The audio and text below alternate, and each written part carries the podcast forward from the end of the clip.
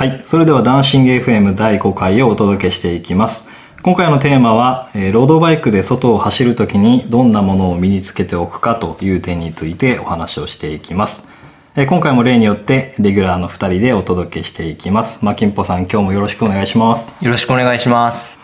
いつもはですね、インターネットを通じて会話した内容を収録して、それを配信しているんですけれども、今日はまあ第5回というキリの良い数字でもあるので、今は同じ場所で顔を合わせながら収録をしております。すごく 違和感があるんですけど、普段はね、インターネット上の仮想の人物と喋ってるんで、ですね。こうやって顔を合わせながら話をするのはちょっと照れますね。本当に。なので、えっと、今日はですね、普段よりもかなり音質はいいと思います。けれど、あの、この収録している場所のですね、周りで工事やってたり、今いる場所にあの、にゃんこがいたりするので、ちょっとした音が入ったりするかもしれないんですけど、まあそこはご了承いただければなと思っております。今回はですね、いきなりメインテーマの方に入っていきます。で、外を走るときにどんなものを持って走るのかというところで、実際あの、レギュラーの2人がですね、普段どんなものをですね、身につけて走っているのかというところのお話をしていきたいと思います。えっと、私の方から順番に行くと、まず財布は必ずもう当然ながら持って行ってます。これあのブログの方にも書いてるんですけれども、紙製のですね、薄いやつを今使ってやってます。これをそのままあの背中のポケットとかに入れて走ると汗で濡れてしまうので普段はジップロックに入れて背中ポケットにぶち込んでますこの財布は小銭入れがないのでお札はまあ財布の中に入れつつ小銭はですねジップロックの中にそのまま放り込んでえー普段背中ポケットの方に入れてます。で財布の中身はですねお金は当然ながらあるんですけれどもその他に運転免許証であったり保険証あとクレジットカードとあと電子マネーカードですね。あんまりできれば小銭使いたくないので電子マネーカードでえー支払えるところについては払うようにしてますあと万が一事故に遭った時のために緊急連絡先を書いたものあと血液型と、あの私手術した歴とかがあるので手術歴とあとアレルギーも持っているのでアレルギーを書いた紙を一応入れてですねなんか緊急もし事故とかにあった時に誰かそれに気づいて緊急連絡先に電話してくれたりとかもしまあ手術を要するぐらいの緊急度合いがあれば手術歴とかアレルギーとかを見て医師の方が判断してくれるかなという、まあ淡い期待を抱きつつ、まあ、自分を保身の意味でこういったものを普段入れて使っています。いや。まきちゃんはお金いつもどうやって持ってる？僕はスマホぐらいのサイズの少し厚みがあって大きめの財布になるんかな。なんかあの、ラファのエッセンシャルケースってあるんですけど、はい。その財布に大体全部入れてますね。うんあの、たくさんと同じ感じのはい。内容で。あれですね、緊急連絡先とか書いてあるのとかは入れますよね。いる。大事ですよね。なる。うん、なんか、たくさんのやつ聞いてて、うん。あやっぱり大事やなって思いながら。であとやっぱアレルギーある人って、絶対それ書いた方がいいですもんね。たくさん、そばアレルギーとかですすね。ね。薬のアレルギーとか、あとなんていうんですかね、蜂に刺されたとかのはいアナフィラキシーショック的なのとかもあったりするんで、やっぱりそういうの書いた方がいいですよね。大事ですね。特にやっぱり自分の場合は家庭があるので、自分が何かあった時にまず真っ先に妻に連絡は行くようにしたいっていうところもあって、その緊急連絡先の中には妻の携帯番号を書いていますね。僕も家族のやつも書いてる感じにはなりますね。大事ですね、やっぱり。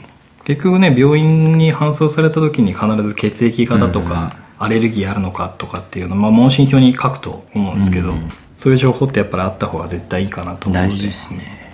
あれですね、財布はジップロックに入れた方がいいですね。うんうん絶対的にですね。背中ポッケに入れたりする時とか、汗ですごくなりますもんね。だよね。思いのほかやっぱ人間ってっていうか自転車って汗かくんでですね、うんそういう時っていうかそういう状況になった時にもうなんかシワシワのサスとかになりますもんね、生で入れてるっていうか財布だけだとですね、うん、ジップロックとか入れた方がいいなっていうのはありますね、もう最近ジップロックに入れ始めた。実は結構前までは生のままで入れててああ免許証をふとした時に見たら誕 誕生日のところが消えてたの。印刷が。これ絶対汗で消えたなとかっていう感じだったからそれ以来ちゃんとジップロックに入れるように。うん、だもうあれですよ、最初とか何も分かんなかったら、100均の防水のケースとか、もうなんならもうジップロックに裸でお札とか、うんうんカードとか入れてもいいぐらいですもんね。もうなんかジップロックが財布代わりになってる人とかたまにいますしね。なんかそれでも全然いいかなっていううん。気はしますね。はい。財布に関してはそんな感じですね。次がスマホですね。これも私は財布と一緒にジップロックの方に入れて背中ポッケに入れてます。ジップロック結構毎回開けるのめんどくさいんで僕走ってる時はもう割とジップロックにスマホ入れた状態で走ってもう開けることせずにまあ、ずっと入れっぱなしにしてることが多いですね。ああ、でもまあジップロックの上からでも操作できますしね。ある程度。ああ、でも指紋認証ってあれできるのかな？指紋認証はできないですね。できないよね。指紋認証じゃないやつとかにしてたら、まだそこまでセキュリティロックしてないうん。タイプのスマホとかだったら、全然使えるかな。確かに、うんそうかも。僕の経験なんですけど、僕一回スマホ死んだんですよ。汗で。ほう あの、今の携帯っていうかスマホって割とこう防水性があるスマホとか多いじゃないですか、iPhone とか。はい。IPX なんとかかんとかみたいな感じで。そういうのじゃなくて、まあ、格安スマホっていうんですかね。そういうスマホだったんですけど、それでもう一回その裸のまんま背中に入れてたら、さっきも言ったみたいに結構汗うん。すごいんですよね。で、それで水没してないのに水没したみたいな感じで、なんか SIM カードを受け付けなくなったっていうか、あの辺がやられたっぽくて、全然通信できなくなったんですよ。で、それ以来もうなんか、やっぱりスマホ高いんでですね、それ以来もうスマホは絶対ジップロックに入れるっていうのはしてますね。はい。あとスマホ関連で言うと、寒さにリチウムイオン電池がめちゃくちゃ弱いんですよね。うんうんだから冬場とか走る時とか、なるべく肌につけて走るようにっていうか、うん背中のポッケとかになるべく入れて、はあ保温できる状態で走った方がいいですね。は裸で自転車用のスマホホルダーみたいなのあるじゃないですか。うんうん。ああいうのに冬つけて走ると、みるみる電池減るんですよ。ちょっと電池の減りが早いんでみたいな感じで通知が来るぐらい状況になるんで、電池自体にも、の寿命にも結構直結するぐらい悪くなるんう。で、そうなんだ。そう、だからなるべく冬場とか走る時とかは、背中のポッケとか、一緒にカイロと一緒にうん。入れておくとか、そういう対処をした方がいいっていうのはありますね。なるほど。自転車だけじゃないっていうのはありますね。最近の、まあ、iPhone とかは完全防水、完全ってじゃないんだろうけど防水になってるので、あんまり気にする必要はないかもしれないんですけど少し前のタイプのスマホ持ってる人たちなんかはうん防水じゃないので、こういったジップロックだったらそんなに高いものでもないので、こういうのに入れてスマホを守ってあげた方がいいなっていうのは2人の共通の見解ですね。はい、で続いて私は特にこれ大事にしてるんですけど日焼け止めですね。で私は今、えー無印良品の日焼け止めシートというものを使ってるんですけど、あの、制汗シートみたそういな感じで。そう制汗シートみたいな感じで肌にそのまま塗れて。便利ですね。うんでいろいろ使ってみたんですけどこれが一番まあ手っ取り早いし、うん。肌にも合っててよかったなと。SPF 値だから SPF プラスプラスとかってよはい。く日焼け止めとか書いてあると思うんですその自体はすごい低くて日焼け止め対策としてはあんまり強いもんではないんですけど、うん。僕自身が肌が弱いので、こんぐらいのレベルのものしかつけれないっていう感じであんまり強い日焼け止め日焼け止めを塗ってしまうと肌がかぶれたりするのでいろいろ試した結果最終的にこの日焼け止めシートに落ち着いてます。結構あれですか？塗り直しみたいなのするんですか？そろそろ休憩の休憩の時ぐらい。へえまあ何回もできるってシートだったら結構使い勝手いいですようねん、値段もそんなに高くないしね、うん。こういう便利なのあるんですね、でも普段ねみんな日焼け止めのクリームとか塗ってるのを見ると、うんちょっと羨ましい。ああいうのは効果が多分高いだろうからああ。ウォータープルーフとかそっか。だったら一回塗ってしまえばいいぐらいのやつなんだろうけど、僕はどっちかって言ったらあれですもんね。こう走る前に強いのをガツンってうん。塗って走るって感じなんであれですけど。で僕もそんな肌強くないんでたまにかぶれたりするんですけどね、その汗が溜まっていうか、はいはい。ウォータープルーフ系はどうしても汗はじくっていうか、うん。汗で落ちないっていうのがあってそれもいいところなんですけど逆にそれが災いして汗が溜まるっていう。で靴下のところに汗が溜まってそこがかぶれてたっていうのも何回かあったりするんで。辛いよね。そうなんですよ。一回強いやつを首に塗った時があって、はい。その時がね肌荒れがひどくて、はい。二度と塗らんと思って、こればっかしはあれですもんね。人それぞれですもんね、うん。な何がいいっていうかどっちかって言ったら自分でいろいろ試して肌が弱いって思う人はもう弱いのからやってった方がいいって感じはありますよね、日焼け止めに関しては。日焼け止めも敏感肌用とか書いてあるのに、はい。そう自分の敏感肌タイプじゃなかったりして。種類が違う敏感肌みたいな。試すしかないですね正直ここは。うんですね。ただ今自転車は外を何時間って走ったりするのでやっぱり日焼け止めは必須ですね。ですね絶対なんか健康にいいからみたいな感じで黒くしようみたいな感じもあったりするけど結局何年か経ってシミとかなってきたりしますしね、そうこういうのもう荒さっていうか、うん。30超えたら気になるっていうのはあるんでですね、大事ですね。大事です、うん。はい。アンチエイジング。アンチエイジング。若見え。美魔女目指すん。美魔女じゃねえし。いや魔女じゃない美魔女じゃないですね、アンチエイジング大事っす。何の話？はい、はい。えー続いて補給食ですね。これは正直持って行ったり持っていかなかったりすることもあるので、まあ取り上げるべきかどうかっていうのを少し悩んだんですけど。いやでもやっぱ補給は大事ですよ、うん、でもそもそも家から持ち出す必要があるかっていうところはあって、うんまあ、今の世の中どこでもコンビニあるじゃないですか。だからコンビニを期待してとりあえず家出る時は何も持っていかずでもいいのかなっていうふうには思ってますけどね。はあでもなんか山行く時とかは持ってった方がいいかなっていうのはありますけどね。あそうね。山はそうね、うんと山だと結構高強度になるじゃないですか運動が、いざこうコンビニとかあってもあんまりこう食べれないとか胃が受け付けないみたいなのがあったりするんででそういう時に人間ってハンガーノックとかになりやすいんですよね、だからそういう時の保険用にこうなんていうんですかねジェルみたいなのあるじゃないですか甘いやつのタイプパワーバーみたいなのとかはいあの手のやつ1個こう財布じゃないですけどボトルケースとかそういうのに1個入れておくのは保険にいいかなっていうのはありますね。たくさんコンビニで何食べます？大体。羊羹とか夏場だとアイスとか食べるしですね。糖分が多いかなうん。やっぱその辺がいいですね。ちなみに今ハンガーノックっていう言葉が出たんですけどはい。ハンガーノックってなんだっけ？栄養不足？栄養不足糖分不足？糖分不足？ですね。じわーっと痺れてくるじゃないですけど、うん。全然あの足が回らなくなるんですよね。はい最悪こう意識を失うんですよ。うん。もうあの血糖値が足りないっていうか、はい。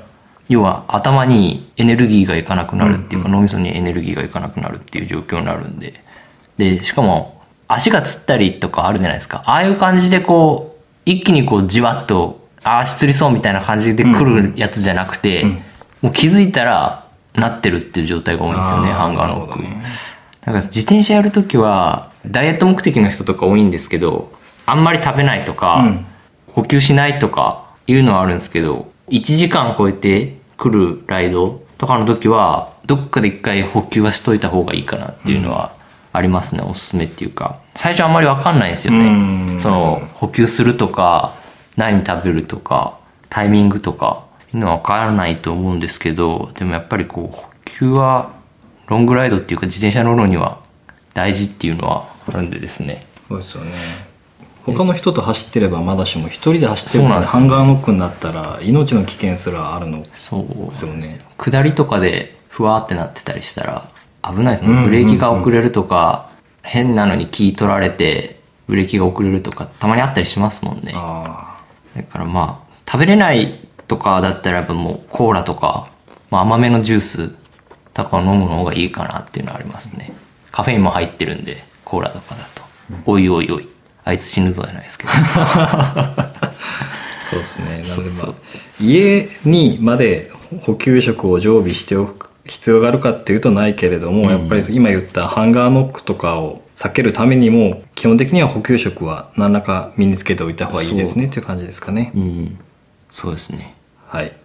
で、こっからは、その他っていう感じで、完全に個人の趣味レベルの範囲になってくるかなという感じなんですけれども、僕は今、あの、スマートウォッチっていうのをつけてまして、まあ、これはスマホと連動していて、スマホに通知が来たら、あの、腕のところで表示してくれるというものになるんですけれども、やっぱりあの、背中ポッケに、あの、さっき言った通り、普段はスマホを入れているので、毎回取り出すのがめんどくさいという中でややっぱり手元で通知が見れるっていうのは非常に便利です、子供の学校とか幼稚園とかから、あの緊急の連絡例えば子供がお熱出してるので迎えに来てくださいとかっていう連絡がやっぱあったりするので、うん。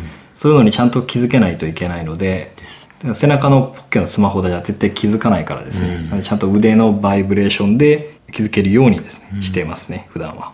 今ガーミンとかのサイクルコンピューターとかでも出たりしますもんね。あそうなんだ。うん確かに。同期させてたら。ものによるんですけど、ん。高いのとか、あとデザインとかもそうかな。なんか Bluetooth で、なんていうのかスマホとつながるやつは出てきたりしますよ。へえ確かどんどん進化してるね。ですね。やっぱ技術の進化はすごいですねやっぱスマートウォッチ便利ですもんね。ね便利。便利。もう自転車関係なく便利。そうそうそう普段使いで超便利。そう本当だいうん便利っすね。もくちゃんはスマートウォッチ？僕あれなんですよ。心拍を測るのにスマートウォッチ使ってるんではいはい。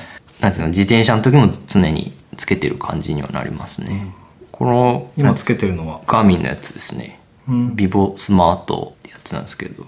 これが心拍測っててサイクルコンピューターにも表示してくれるんあであ割と便利ですね。これどこまで通知してくれる？電話と。これ LINE とかもロイも見れる？確か、うん、通知してくれますよ。電話メールっていうかもう LINE ですね。大体 LINE が多いんで、あでも中身までは見れないっていう。あのちょっとした頭の文字とかはあちゃんと出てきますし着信とかあればあの取るっていうか、うんあ撮ることもできる取れます取れます、へ割と便利ですね。うん。心拍も測れるしっていう。そうね。最近あのアップルウォッチとかつけてる人も増えたもんね。ですね。なんやかんやでですね健康志向の人が増えたっていうのもあるかもしれないですけど、いろいろ体のデータ取ってくれますしね。そうね。睡眠のあれとか、うん。保険の保険料も安くなったりしますしね。最近のやつそういうので 今ありますもんねいろいろ。数値提出したら保険料ちょっと安くなるとか健康保険のやつとか。やっぱりそういう流れなんでしょうね。ポケモン GO とかも厚生省かなんかのうん。認可かなんかもらいましたもんね。あそうなんだ。健康増進なんとかみたいな感じで。ーそっか歩くからか。そうそうそう。なんかああいうのとかもあるんでやっぱりこう日本全体っていうか世界的になんでしょうね。やっぱこういう流れ、健康志向っていう。成人病予防じゃないですけど。そうですね、うん。まあ、そのでスマートウチ便利。チャリだけじゃないなくてもみたいな感じですね。脱線しすぎました。ね いやいいと思います。スマートウォッチはうん。良きものですっていう、はい、話は。今もしお持ちじゃない方はぜひうん。一つ検討に値するかなと、うん。はい、でもう一個その他の類の中で、えー私たち2人がおすすめしたいのが マスクですね。マスクですね。はい。うん。今私もマキちゃんもナルーマスクというものを使っているんですけれどもあのタイプによっていろんなマスクがあるのはあるんですけど私はこう鼻から顎下ぐらいまで完全に覆ってくれるタイプの今マスクを使ってます。でマスクを使ってる理由は PM2.5 とか、あと少し僕も花粉のアレルギーの面もあるので花粉防止にもともと使うという目的でこのマスクを使い始めたんですけれども実はあの裏の目的は日焼け対策ですね、だったりします仕事で結構人前に立つことも多いので変な日焼けの形とかは顔をしているとあんまり見た目的によろしくないっていうところもあってなるべく顔も日焼けしないように普段は気をつけてやってますね、完全防備ですもんねたくさんいつも、肌が出てるところがないぐらいの感じの。そうそう。どんなに暑くても長袖だし顔は全身フルフェイス。フルフェイス首元だけがやっぱりどうしても出ちゃうので、そこはもう諦めてますけどまあでも普段ね仕事する時はかワイシャツ着るのであんまり日焼けは目立たないかなと、マスクいいっすよね、普通の不織布のマスクとはやっぱ全然違いますもんね、こういうなんていうんですかナルマスクっていうんですけどやっぱ顔にフィットしますし息苦しさがあんまない、あんまりないですよね。この手のマスクは。そのスポーツ用のマスクっていう感じになるんですかね。僕どっちかって言ったら、日焼け対策っていうのもありつつ、どメインは花粉と PM2.5 とか、うんあと埃の対策になるんですけど、はいもうとにかく花粉症とかアレルギー鼻炎みたいなひどいんですよ。うん。こういうのしないで走ってる時とか、ピークの時とかは、ステムとか、あの辺に鼻水が垂れてくるんですよ。鼻 水辛いね そうなんですよ。なんか鼻水垂らしながら走ってるんですよね。はいはい。そういう状況になったりするんで、やっぱこうマスクも大事ですもんね。あと、マスクも大事なんですけども、鼻水が出だしたら、まあ薬飲みますけど、薬も限界があるんで、うん。どうしてもこう出てきたもんはどうしようもないっていうのがあって、うんうんでティッシュが欠かせないですよねなるほど。僕はととにかくだからもうなんていうんですかねさっき財布の時に話したんですけどうん。財布結構大きめの財布になるんですよね。はいはい。そその中にティッシュが入るんですよね。ちょうどよく、だからそのポケットティッシュはいはい。は常に入れてる状態でうん。オンシーズンっていうか花粉オンシーズン。を最盛期の頃とかはこうサドルバッグの中にもうティッシュポケットティッシュが3つ4つ入ってるみたいな 状況になるっていう。下手したらそれでも足りない時とかありますもんねだから外走るんでどうしても花粉症とかっていうのはうん。あるんですけど、しょうがないっちゃしょうがないですもんね。うん知り合いにも結構いるんですよ。花粉症やけど自転車乗ってるみたいな。こればっかりはもうなんか、受け入れるしかないみたいな感じで。花粉はやっぱきついって聞くもんね。ですね。寝れなくなったりしますもんね。そうですね。で、あと、ティッシュ持ってたら何がいいかっていうと、急な催した時、急に、人間なんでですね、いくら大人だと言っても、急に下ってきた時には、対処のしようがないという。で、それがしかも山だったりするっていう状況もあるんで、はい。まあどどっちかしかないわけなんですよね、そういう状況って。そういう時にこう草むらに分け入って入ってうん。できるっていうのがやっぱりティッシュを持ってたらそういう選択肢がうんあるっていう、まあそういう状況ってあんまないってないと思うんですけど、うん。でもやっぱりある時はあるんでですねどうしてうも、ん。そういう時にティッシュが便利っていうのはあって常備してるようにはしてますね、はい。前回話した途中であのチェーン落ちとかして、うん。チェーンで手が汚れた時とかにもティッシュがあれば少しは拭けるっていうのもあるしね、うんティッシュは一つ持っとくのはいいのかもしれないですね、あとはもう常備薬とかある人とかは絶対持って行った方がいいですもんね。あ常備薬だったりとかまあその目薬とか常にこう必要なものとか女性だったらやっぱりこうナプキンとかあうん。そういうまあちょちょっとセンシティブな話になるんですけど、うんうん。いきなり来るじゃないですか、うん。ああいうのって。だからそういうのは持ってた方がいいかなっていうのはありますね。そうあと個人的に最近思ったのがタオル。薄手のタオルを誕生日プレゼントでもらったんですよ。あ。それがなんか塩梅が良くてですね。濡らして夏場とか濡らしてこう首にかけてなんていうんですか休憩してる時にとかに首にかけたりとかもできますし、で振り回すじゃないですか。そして割とすぐ乾くんですよ。へえ。これ便利だなって思って今速乾性のタオルとかあるんですけど、はい。そういう類になるんですけど夏走ってる時にそのタオルをめちゃくちゃ使い勝手が良くてっていうか有用でうん。あこのタオルいいなって思ってだからもうおすすめしますね。はい。でやっぱタオル、まあ、汗かいた時とかも拭けますしね。そうですね、うん。あとトトイレした後とかもハンカチ持ってない人多いじゃないですか。ああ 結構。はい私です。だからもうそのハンカチ代わりになるっていうのがあってエチケット。エチケット。的なやつ。もう普通にジャージで拭いてもそう。風で乾くやろぐらそいうなんですよ。そう。でも男ってそうなるじゃないですか、でもやっぱそういう一つの手間うん。があったらなんかちょっと紳士ぶれるかなじゃないですけど。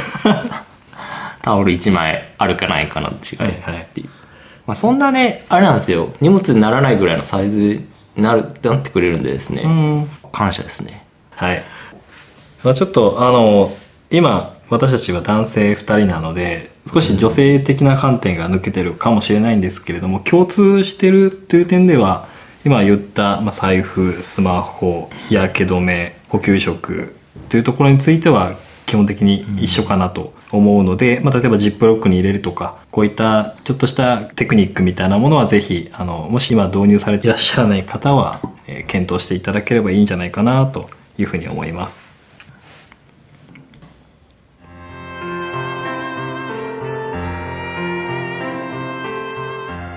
ダンシング FM えここからはですね前回のエピソードの補足をしていきたいと思います前回の話の中でツールボトルの中に簡易的なワイヤーロックえ要は鍵ですねを入れるという話をさらっと流したんですけれどもマキちゃんの方から、えー鍵の重要性については俺に語らせろというふうに 言われたのでハードル。い 少しここを深く話していきたいと思いますや、今回がですね、なんていうんですか、外を走る時の装備っていうので、まあ、それと前のやつで、プラスアルファって感じで喋ろうかなっていう感じだったんですけど、ロードバイクって高いじゃないですか。うんまあ、走る札束って言われるぐらいのものなんで、しかも盗もうと思えば、サクッと盗めるんですね。で、コンビニの話したじゃないですか、さっき。はいコンビニ休憩みたいな。うんでやっぱ一人で走ってる時とかだと、誰も見てもらえないんで、コンビニ休憩とかで絶対鍵はしておいた方がいいっていうはい話になるんですけど、これ、なんていうんですかね、ワイヤーロックあるじゃないですか。うんでワイヤーロックってぶっちゃけすぐ切れるんですよね。うん大きめのニッパーとか。切れるからまあ別にしなくても一緒じゃないみたいな感じの、そうやったら荷物になるし、鍵いらなくないみたいな感じのことを思ってる人もちょいちょいいたりするっちゃいるんですけど、鍵をしてると、まあ防御力が低い、高い関係なしに、鍵のですね、してるかしてないかで全然違うんですよね、防犯性っていうか、窃盗にかかる手間っていうかですね。そういうのがあって、やっぱり鍵をしてる方が、窃盗っていうか盗まれる率はものすごく下がるっていうのはありますね。これなんでかっていうとですね、ワイヤーロックとか鍵をしてると、そのまま乗っていけないし、その切るっていう一手間があるんですよね。もし切るってなったら、周りの人も見るじゃないですか。で音もするし、バチンとか。そういうのもあるし、もうコソコソしてるし、っていう。そういうのもあって、その一手間が、やっぱりこう、泥棒とかの人にとっては、あ、この自転車盗みにくいっていうのフィルターにかかって、その時点でこう、盗むのやめたっていう感じにはなるんですよね。はいで、やっぱその全然鍵とかしてなかったりして、もうすぐ走れる状態だったら、もう5秒で盗めますからね。それが10秒か15秒かになるので、その10秒とかの違いがやっぱり大きいんでですね、うん防犯カメラに映るとか、そういう感じになってくるんでですね。はいだからやっぱり鍵って重要かなっていうのはありますね。日本の有名な心理学者の方も20秒ルールっていうのを言っててはい。に人間あることをするときに20秒かかるか否かでモチベーションやる気そのことをやろうかどうかっていうことを判断するみたいで説明が難しい いや、わかりますわかります。でもなんか、それも泥棒の人も一緒ってことでしょ。そうそう工具取り出して切ってそこから盗んでってなるとやっぱり20秒以上かかっちゃうよねってなるともうあ面倒くせえやっぱやめとこうみたいな話になる、ただそこで鍵が全くかかってなければもうひょいって抱えて5秒10秒ぐらいで多分犯行に及べるっていうところで確かに敷居は全然違ってくるのかなと思うので簡易的なワイヤーロック本当になんか心をもとないぐらいの細いワイヤーでもいいので、鍵はちゃんとかけておくということが大事っていう感じですかね、うんですね。はい鍵はこんな感じでいいですか？はい。はいありがとうございますということで今回はメインテーマ自転車で出かける時にどんなものを身につけておけばいいのかというところあと補足として鍵の重要性についてお話をしていきました、まあ、金歩さん今回もありがとうございましたありがとうございました。